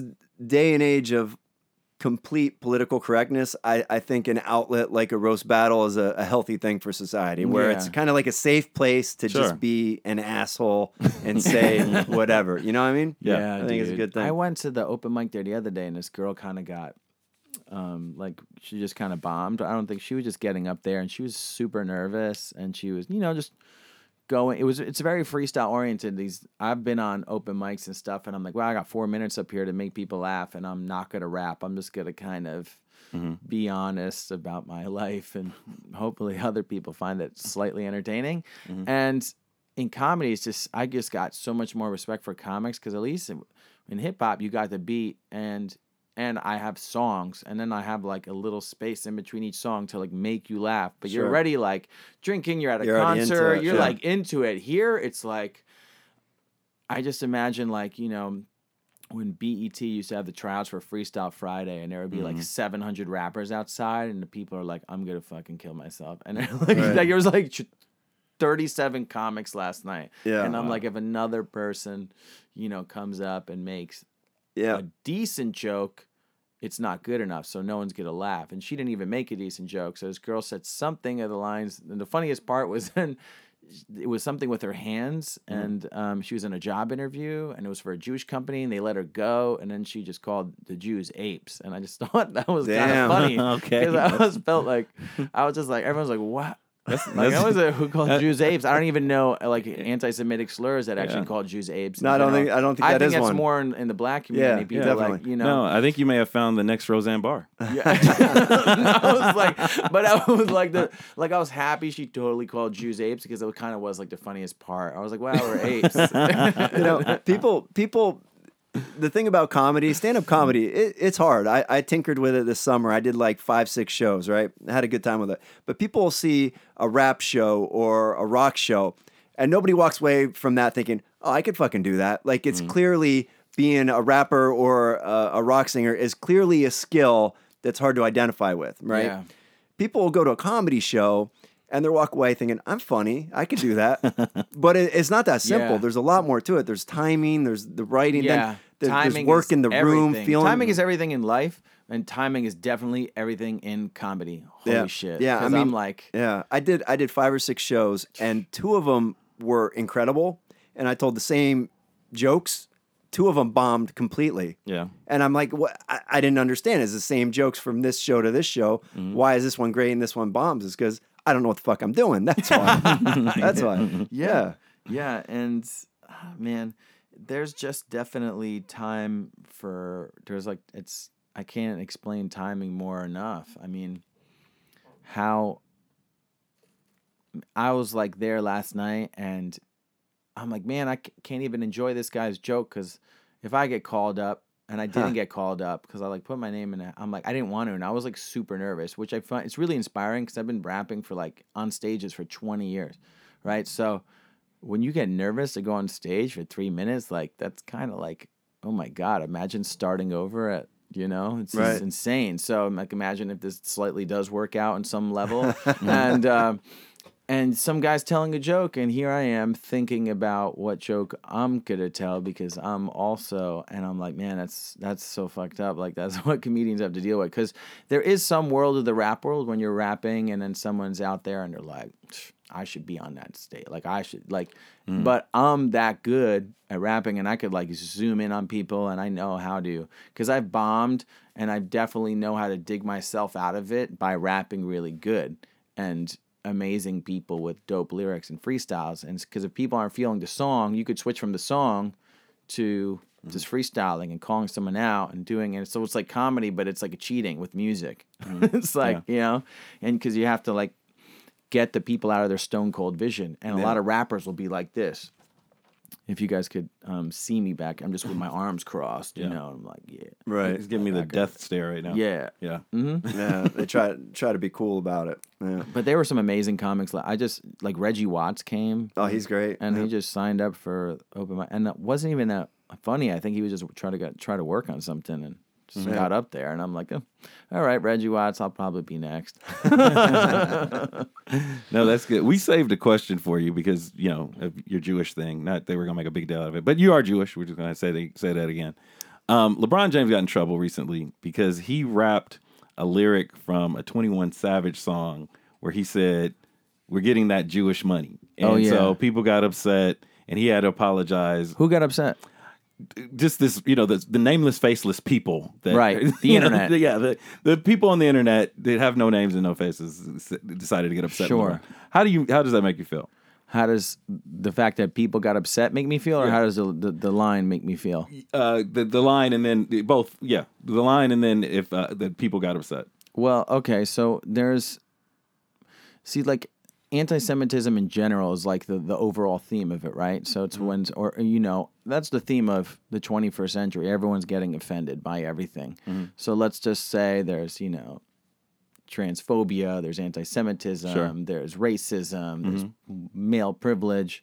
So in anti-Semitism, it takes different forms because LeBron James doesn't didn't mean it and mm-hmm. 21 Savage didn't mean it. Sure. But the fact that it's not the people that are doing it, it's the comment section. Mm-hmm. So for instance, I mean, you know, LeBron James is like, yeah, I'm getting that Jewish money, and some dude in like Alabama that's playing basketball is like the one, you know, what I'm saying, you know, the one Jewish guy over there, yeah, they have. Uh, the they have all that money, like you know, and it, it Yeah. totally becomes their own thing. thing. And LeBron's not there to police them. He's just Sure. like, my bad, you know, love the Jews. Jews are tight. Peace out. And Twenty One Savage is like, yo, man, out of respect, all Jewish people be getting money, and I love getting money too. So you know, that's all love. And yes, like I get to utilize that for my advantage because some people will be like, Kosha, Kosha Dillz is about his business or he's about his hustle, and I respect him for his hustle. Mm-hmm. They don't respect me for my, they respect like my ambition. But in reality, is like the deep history of anti-Semitism related to money. Well, Jews were money lent, like loaning money, but that Yeah. was looked down upon as the most evilest job. So that's the job they gave to the Jews Sure. right? So mm-hmm. now we're going like we didn't want to get on that, you know what I'm saying? Yeah. But that's the reality of it. So it's like when in the Christians they weren't allowed to. I don't think they're allowed to make money off each other. Like that's a sin. So the Jews could like you know we'll, we'll Isn't let- that the whole story? And that's the whole Jesus thing. flipping Sure. the tables. Wasn't that what that was about? But I don't. Unfortunately, my religious background is not that deep into Jesus flipping these tables. But but when it comes to flipping these packs, not Yeah. one, Savage And the um, turntables, no. But so the reality is like 21 Savage comment sections, and then you got like the Black Israelites. They're not even real Jews. So yeah, now the Oh, wow. comment Yeah. sections will be like, Yeah. you know what I'm saying? Because you, and then you know, we'll be like, well, what about you know Farrakhan and Lyor Cohen Right. stealing them? So now it's become a whole thing, and Mm. but 21 Savage has nothing to do with that, and I, I kind of like that that goes deep into the world of you know not they're not responsible for it but can't be. it's it's Mm-hmm. just all you need to do is water the little sprouts of it Mm-hmm. and it blossoms into its own evil gotcha. flower I gotcha. So, you're saying they're they're not they're not being anti-Semites, but they're responsible for a little bit of a ripple effect. Ye- yeah, like, but they just have to be aware that LeBron James has millions. He has more followers than the Sure. president. You know what I'm saying? Twenty One Savage has a specific kind of follower and a bunch of. So if you have a bunch of 21 year old kids and 18 year old kids that listen to 21 Savage. Mm-hmm. And there's Jewish people. I know Jewish people that specifically work on the 21 Savage team. And a lot of people, depending, they, they don't want to get involved. Like Jew, Jewish people, and I could speak as a representation of Jewish people. I think, like, we've been hated since the eternity of time. So we really just, we're like, whatever. It's like another person hates us. It's, mm. it's like we're the only kind of people that actually been hated by everyone since the beginning of time. It's like been anti-Semitic, you know, blood libel, and there's all the Jews are the reason for the world's demise. So specifically, Jews have all the money. You're we're responsible for you not having any money, and that's what that line has blossomed Right. into Sure. onto the internet. And Yep. if you go like, I'll just say like, this is a prime example for anyone listening. You could go to the Dame, you know Dame Dash. Do you Yeah. know Dame? Yeah, yeah. okay, so Dame Dash was kind of you know kicked out of the little like Rockefeller. yeah. Yeah. And Dame Dash, everyone's talking about Lyor Cohen. And Lyor Cohen is responsible for, yes, a lot of people's success. And yes, they, Mm. they talk about the tall Israelis or most deaf and, and, and the tall Israelis, the like the big bad Jewish guy that is ripping all the rappers off in the African American community Mm-hmm. and taking all their money. Reality is, in somewhat the music industry is like that completely. But if you look at his la- Instagram post about Farrakhan, Farrakhan's a known anti-Semite. Sure. It's not about him getting called out by um, the guy who was who's the dude at Loud Records, um, Steve Rifkin. Yeah. Rifkin. Okay, so Steve's like, yeah, I'm cool with it. Like, I know you don't. I know that you don't mean it's all love, and you know, mm-hmm. I ain't talking about Jewish people specifically, but I'm talking about this one guy who's Jewish, and it's not about that. Look at the comment section, because you know how people say I'm here for the comments. Mm-hmm. Yeah. Yeah. So this is a, all we're all here for the comments, right? Like mm-hmm. this is gonna have its own comment section, and then and we're then gonna it'll spin into something and then it'll spin into something else, and that's kind of like ultimately what we want. And then you're looking at the comment section, like, okay, You know, like I'm here for the comments. What's this guy talking about? And then you got the one dudes, and they're like, they're not even real Jews. And then like, or now it just drifts over to political debate of the Middle mm-hmm. East. right. Sure. And then we're gonna be like, okay, well, what about this guy? And and you know, well, Donald Trump is you Yeah, know. and, all- and pe- people both I thought get we were just- that, and they, just, en- just a rap it. lyric, bro. Yeah.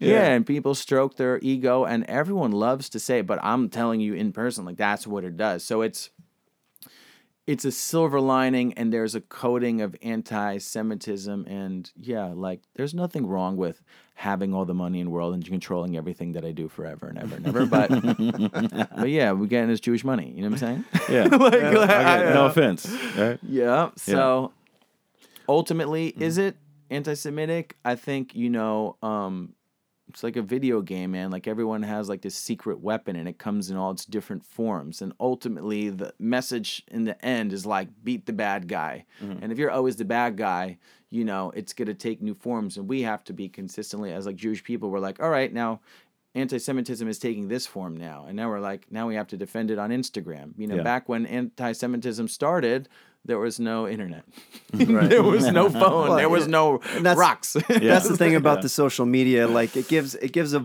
an anonymous voice to people to say the kind of things that were probably out there being thought 20 years ago, but Sure. you you wouldn't see it anywhere because there's no platform for that. Mhm. So I, I think it just brings some some shit out that you know it's probably good for us to hear that stuff too. So No. we know we're we're aware of it. Sure, right? you got to be aware. out there. But people are always more brave behind a keyboard than they are in, in Well, real life. the thing is, like, Yeah. you could actually feel what I'm saying to you Sure. in real life while Yeah. we're here, Mhm. and there's a difference between asking you like Mhm.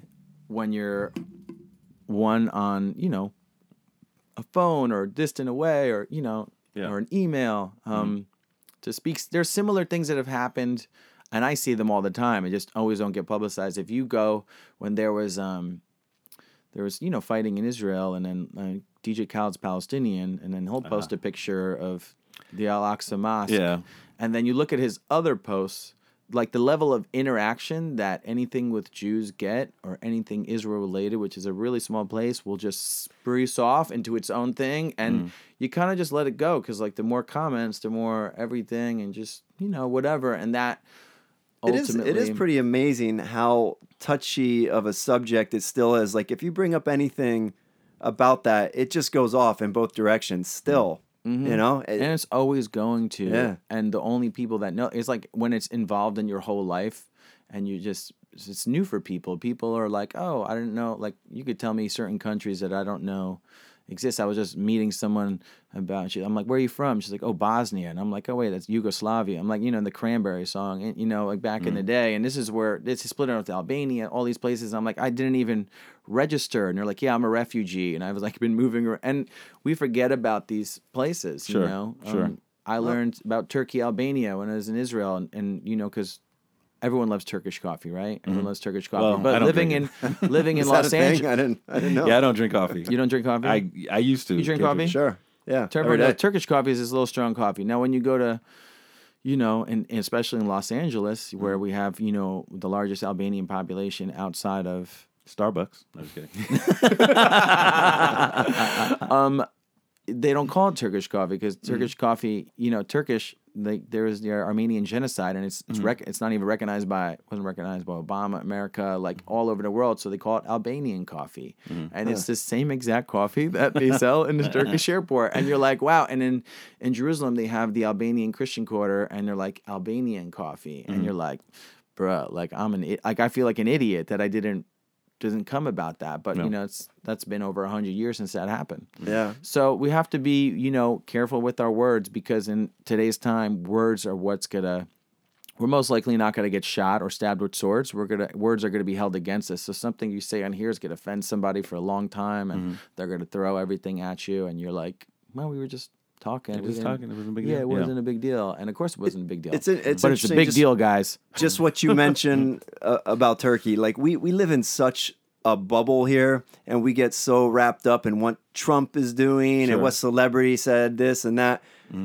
Most of us have no idea really of the intricacies of what's going on between, you know, Israel and the rest of the Middle East. Like, you know, we hear about the wars and everything, but we don't know Our, if view, they, they don't talk about it on the news. Mm. They almost never cover that stuff on well, the news. there's they do cover it on the news. It's just not the news that we watch. I mean, how many True. people in LA even have a television? Really? Yeah. You know, and like unless you're married with, you know, you might not have a TV. Mm-hmm. You're probably getting your news source on Twitter, you know, and things like that, and you know, New York Times and all these places. So yeah, we have our Univision or maybe a CNN or something, or you know, what's That's the what I'm saying. The main the mainstream stations Yeah. they don't they don't cover it at all. Really, No, they cover I mean, they might give you two minutes out of a, an hour about what's going on in the Middle East. The rest of it is Trump hysteria. Yeah, everyone's like, someone got shot up. Yeah. Some, some, it's hard. It's called hard news. You know. Now somebody dictates what interests us, and then they cater to that, and that brings advertising, and that's that's what it is. That you know, talking about Turkey and everything else, no one has told us to be interested in that, so or they haven't shaped it in a way to be interested in that. Yeah. So that's that's why we we don't follow. when I, you started coming to LA and you realized like just like you know, oh, I'm sorry, like I don't know if I was saying LB, I was like Armenian coffee. Mm-hmm. So every year they have you know the Armenian like the the the anniversary Yeah, the of it, and yeah. then they roll around with Armenian flags, and um. You're thinking like, wow, like I should maybe learn a little bit more about this Yeah, community that's right. here. Like I have a dentist who's Yeah. Armenian, he makes Armenian music, and the most mind-boggling thing is that you know because of the U.S. Turkish relations and um, like the just Turkish coffee because I, I love Turkish coffee and then you're like it's not called Turkish co- Turkish coffee here Right. and you're like what do you mean it's not what do you mean it ain't Dunkin' Donut like what is it like nah man it's Starbucks Right, right. you're like uh like bruh it's like the same thing like nah man it's not like and because it's never been resolved Right. you It's, know al- it's also what they choose to teach in school too. They, ne- they never taught about the Armenian genocide in school. I don't think I heard about that till I was in my twenties. Yeah. It's- yeah, You it's really crazy, man. Yeah. Um. So I'm always trying to like, cause you know, I got to be on the cusp of that, cause people are always trying to ask me questions about my history or this that, and Sure. yeah, I grew I grew up differently with the Middle East, with an Israeli family, and we Mm. just. l- are- Like we watch the news all the time, like in my crib. Like Because you have home, to. Like, You- we just it's just a thing we do. Yeah. Like I just Yeah. remember watching like we were being young in Israel and like all right, there's like tanks, you know, shooting Yeah. in Lebanon, and we're like just like all right, let's you know watch and just eat food and or watch the news. You know, It's Yeah, just that could be like custom. a matter of life and death Yeah. if you don't watch. Yeah, the- you got to stay informed Yeah. over there. Yeah, Yeah. that's it. And you know, I know people that don't watch the news, but I love I love the news. You know, we're- I'm really interested in the news just because the news is told in so many different ways.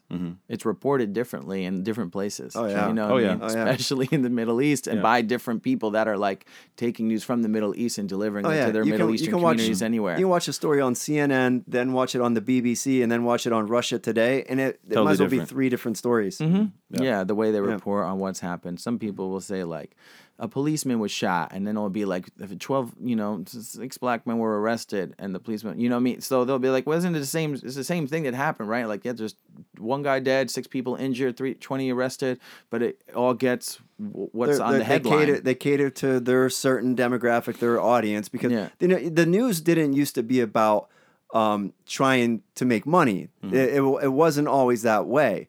And then at some point, they decided that they they were. I think it's when really when Fox News came out or when CNN came out and they were twenty four seven news. Then the networks started trying to compete with them. And now they're they're interested in getting advertisers for their news programs, whereas before they used to just write off their news hour as we're informing the people we're going to lose some eyeballs, we're going to lose some money. Mm-hmm. And listen- now they're trying to compete. if you circle back to the original question, which was, you know, the Jew- Jewish comment, getting Jewish money with LeBron James Yeah. and tw- from a 21 Savage lyric, you know, um, some people's only news source is Instagram. The first thing I do, uh, do unfortunately, which I really hope to change this year, or you know, just for the entirety of my life, is scrolling on Instagram. But I did the same thing with MySpace. I mean, I did it with Facebook. That's what I do with and- Twitter. I do with Twitter. yeah, Yep. and tw- Yeah. I'm really like I'm I'm liking the fact that I could grow like on social media and Twitter. Like I'm always like interacting with Kanye. He doesn't interact back with me, but I really like enjoy commenting and tons of people are like liking what I say. Mm-hmm. So I'm like, wow, you know, I could get this, but people, you know, I follow specific, you know, news journalists from Jerusalem and stuff, and then I follow. I follow from Yeah, I the don't far think- left and the far I don't right, think it's a bad just- thing you get your news that way. I, th- I actually think it's a good way to get your news because you can follow people who are in the action and giving it to you straight without the mm-hmm. filter of the network. But Sure. I think it's a good way to get the news. The, ul- ultimately, though, the people that listen to certain people, they're like, the people that follow, you know, in anywhere in the hip hop industry, they're not getting their news really primarily from anything else except hip hop sources. Sure. So, you know, and that's all good, but you know, that's what it just develops. And like, if you guys are listening now, I'm telling you, man, go to the go go to the uh, Dusko Poppington, the Dame Dash situation where he's like, "See, I just posted Farrakhan. Like, what's wrong with that? You know?" And it's mm. just like, "Oh yeah, like look at your comment section on that post, and look on your comment section on something else that's like whatever. You mm. know, look at your Christmas post, and it's just it." There's something there, and everyone's like, "Hey, you know what? I haven't talked about this for a while. Let me prophesize to the entire universe my thoughts on religion, mm. community, who's responsible for the world, and you know somehow the Jews get talked about a lot in those Right. Well, that that's not yeah. That's not news. That's just an open mm. forum and a discussion. But you can you can get good news on social media. Yes, you could. if you're You following could. the right people. Yeah, yeah, and that, but you know, unfortunately, social media is great for people having a voice, and also unfortunately, social Same media is- reason. yes, Yeah. people have a voice. You know, We got uh, anything else going on in yeah. the world? to um, what are you What are you doing tomorrow, Kosha? tomorrow, um, what is? you gonna ask him on a date? Well, think about it. Hey, if you're free, this is what I'm doing tomorrow. Tomorrow is a big day because tomorrow, the show of the year so far, and I know the year's early. This is the show of the year. The, the show of the year, Is this a show there? I guess so. surviving First one. R. Kelly comes Oh, on that, Lifetime. that- all right. Surviving R. Kelly, where supposedly 50 people that have had an experience with R. Kelly finally come out and say whatever everyone's is you know been Is it a int- television about. show? Yeah, on I, was like, I Lifetime. thought it was like live. No. live at the Nokia Theater. No. Oh, man, that'd be better. I They could- should have I made get live. tickets for that. musical. but no, so that premieres on Lifetime. Um, here, we'll listen to uh, uh, some of the trailer.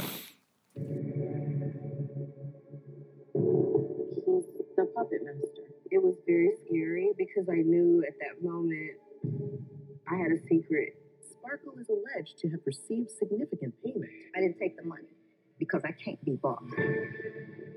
He ain't a monster by himself. It took some help. I'm just ready to get the hell out of there. Black women don't get the same recognition as our white counterparts. And I wish that would change. A grown man, 50 something years old. That's not acceptable nowhere. Nowhere. All right, so was that R. Kelly? That- well- Saying how he was. I'm a grown ass man, 50 years old. no, that was one of the, I guess, one of the witnesses. So supposedly, I think there's about 50 of them. You know, 50 folks have come forward in this, and They're like, fuck it, let's make a TV show about R. Kelly. yeah, and the thing is, what Okay. what I predict, this is my thing. If this thing has juice, somebody is going to end up finding a way to charge R. Kelly by the end of this year. I just have, a, I just have a weird feeling. And then to compound that, if R. Kelly, and we've talked about it on the show before, if R. Kelly and Bill Cosby are the only people to go to jail over Me Too, there's going to be a problem. and it could be right or wrong or whatever. But I just have a feeling that, and it, this may be something that doesn't You're not. You're not gonna start standing up for R. Kelly. I'm now, not Are you? no, come on. You're, you. you're better than that. I'm not standing up for either one. I can just tell you what's what may happen. And if he did, obviously, what they say he did, then that's wrong. You're saying black prison. people are gonna have a problem with it because it's only two black people in trouble. That's gonna be the story. I'm I'm gonna just go ahead for 2019. I don't think that's going to be the main story. That might be a little subplot, but they're, you know, R. Kelly's a bad dude, man. he, now he was acquitted. Okay. Was acquitted. So I know, mean, uh, I'm speaking purely of the Purely- allegations. sure. I don't know what he did, but I mean, peeing on young girls and sex slaves and dungeons. I mean, all alleged. I shouldn't speak out of school. I don't know. I don't know what he did, but Mm. it sounds pretty, pretty grimy. Yeah. No, Mm-hmm. that's it. Um, so January 3rd, I'll be in front of my TV watching this because I'm sure it's gonna be What, what station's that on? That's on Lifetime.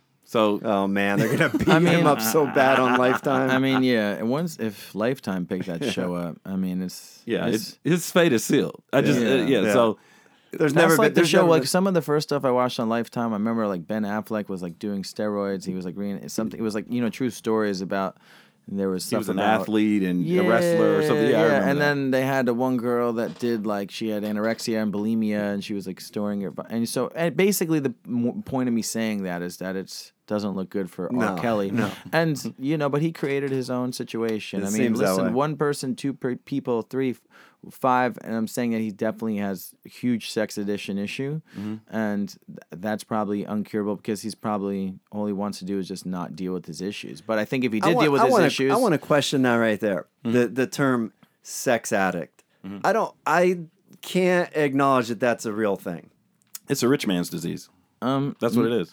It's actually not. It's actually pretty classified. I mean, it's a, in tw- they have their own twelve step programs and everything. Yeah, but I you mean, just because you give it a twelve step program doesn't doesn't mean it's a legit. It just sounds like I mean, all men yeah, well, kind of sex addicts. It's just some of us know how to keep our dick in our pants. Well, you know what I mean? I think that's like there was a big. I just read an article today about saying like, oh, I clean a lot. That's OCD. Like, but OCD is actually a really debilitating disease. Mm-hmm. Sure. I've actually been diagnosed with OCD. I mean, it's really intense, you know. and I'm also in recovery for like over 14 years, and, and Mm-hmm. Right. and you know from drugs and alcohol.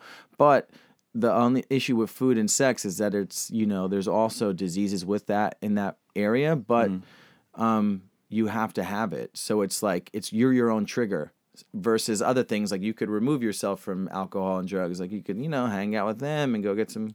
You know, Arm- Right. Armenian coffee, but Right. in, in this situation, like you're The- gonna want to have The you can't- difference is drugs and alcohol. Yeah, you can you can remove yourself from it. Your your desire to have sex with women is a normal and healthy desire. So you can't like Exactly. What are you gonna do? You're gonna be celibate? Or men, can't- yeah, but there's like yeah, there, exactly. So I think in R. Kelly's situation, Mm-hmm. with ego and power and, and finance, and also just you know Yeah. complete freak mode, and there's nothing wrong with being a freak, but I think there's As long as it's something like That doesn't sound like it exactly like. I don't I don't think he got to number fifty and then. And then they all got a lifetime, and he's like, "Wait, maybe I have an issue." I think maybe he was like, "I can't, whatever. I'm Yeah. just gonna do all these things." So I think, Mm-hmm. and no one's the unfortunate thing is no one wants to hold R. Kelly accountable for anything because it's R. Kelly, and everyone's Yeah, like, he's gotten a, he's gotten a pass. People, yeah, he's gotten a pass, and you know, doesn't get a pass for not me. But I don't think my whether a pass from me doesn't doesn't amount to anything. Mm. He needs somebody from the top saying like it needs to start from the top and Yeah. to the down to the down. Well, to the down, this you know what I this mean? might do some damage because every Lifetime movie has the trends same on plot. Twitter. every Lifetime movie has the same plot. I'm a I'm a woman who's been damaged by a man. Now I'm going to take my wrath out, and that's that's every plot of every Lifetime movie. this and uh, a- he's the villain in this one, so they're going to get him. How how many unattractive poor people have sex addictions? Because I, I don't think that's a real addiction. I think that That's what, I, that's what I'm saying. because I'm saying if you can't get it, Well, no, well, uh, no, well, I mean, that you know, could it could, could realm with just masturbation, Masturbation, prostitution. I Well, then that's me. That's a, that's a porn addiction. that's at that me. point. That's What- me at that It's point. Yeah. all. Yeah. It's all. I guess it's all intertwined. I guess Mm. it's all intertwined under the same um twelve step program. if you're coming off of heroin or alcohol, you're gonna have you can actually die from alcohol withdrawal. You know, trying to detox on alcohol if you if you're a big enough alcoholic.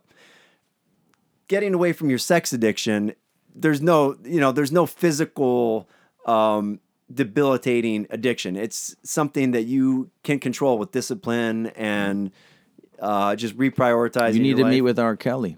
Yeah. yeah, yeah. That's basically the moral of this podcast. Yeah. So tune in and Kosha, if you're in the neighborhood, come by. I'll get popcorn. We'll watch it together. Yep. Hey, 'Cause tell, I'm gonna be glued. What what's coming up for you show wise? And uh, mention that comedy thing again. Sure. Yes. Um. So January eighth, uh, roast battle at the Comedy Store. Um. Shout out to Jay Light, good dude that uh hooked it up. Um. Going to be doing the Sundance F- Film Festival. Go out there every year to play shows. Nice. And um, just working on my album. It's called Nobody Cares Except You. I did a Kickstarter, uh, raised about twenty grand. Been working. I released two singles. The first single is Back and Forth, produced by Ballyhoo. The second one is um, Other Side of Happiness, produced and um, featuring Alvarez Kings. Um, they're from Sheffield, UK, and songs about like hundred thousand on Spotify. I got the Oh, wow. uh, it got the music video out. Got um, you know, just posted something on the Instagram and um, just man. how just how can people follow you? Where you uh, at? Kosha Dillz, K O S H A D I double L Z. That's on Twitter, Instagram, Facebook.com slash Kosha Dillz, KoshaDillzWorld.com. Um, if you want to hit me up, rapperfriends at Gmail, whatever, say what's up. You know, I'm a rapper. I have some friends. Let's be that together. See how Whatever. how warm and inviting he is, ladies and gentlemen. He on the phone. He was talking to us while he was trying to get dinner that night. He's welcoming you into his social media life. Yeah. Look him up.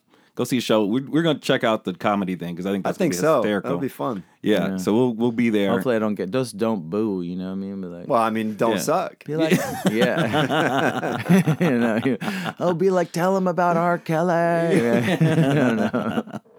oh my god! So Nah, man. Thanks for coming in. no, no, Very thank cool. you, thank you, thank you. Always. And you can find us facebook.com slash the dad presents we're at the same spot on twitter and instagram The follow us on itunes follow us on soundcloud and spotify Oh, you know, I just want to say, ahead. I've been creating a podcast. Actually, I haven't Yeah? released it. It's called Hustle Beach. So I've recorded like six episodes, and why didn't you release it I don't know. I'm just like figuring out how to do that and just rolling it all out. Um, so I'm gonna start doing Yeah, that. But. I just want to say, hey, What is it? guys, Hustle It's Beach? going to be called Hustle Beach Right on. Podcast. Throw Yeah, it out man. there. So it's gonna be cool. It's all about like you know hustling. hustling at the beach, maybe, Yeah, kind of like Muscle Beach. but hustle beach. but, you know, flexing on them, Hustle Beach. that's a go. good rhyme you must be a rapper Weird flex, but oy vey. and next week, got to tell you guys about our next guest. We have our first female on the show, ladies and gentlemen. Our Whoa. first female guest, Aisha Deal, who hosts a podcast. Just pod- Wait, D- last name is Dill. Deal like like so we Like go from Coach? Deal to Alicia Deal. Oh my. We should actually make this a contest and see how many deals we can get in a row. Is there anybody else we know? Like, let's make a deal. Monty Hall? No, he's dead. Never mind. Um, but she hosts the podcast. Shit, women think about. That's going to be an interesting show. I would love Jim to. Maddie. I need to connect. that with could her. be a long podcast. women love to tell you what they're thinking about So you guys asked for it. We're giving it to you. Our first female guest. She's going to knock out some of the testosterone in this room, and she's a gorgeous woman, by the way. So next week, Aisha Deal. Uh, we'll I got an announcement. We got Go. Raine Maida coming in. Oh. Our Lady Peace lead singer. check that out. Haven't nailed down the date yet, but it's going to be in February. We're on fire, folks. You cannot stop us. We're we're moving, getting more You'll interviews. have a bunch of actors and big time people up we're here. we're getting in there. You know, pretty soon I'm gonna branch out and go on my own and leave Maddie in the dust and start my own singing group. But that's for later. Um, but I'm not even going to respond to that.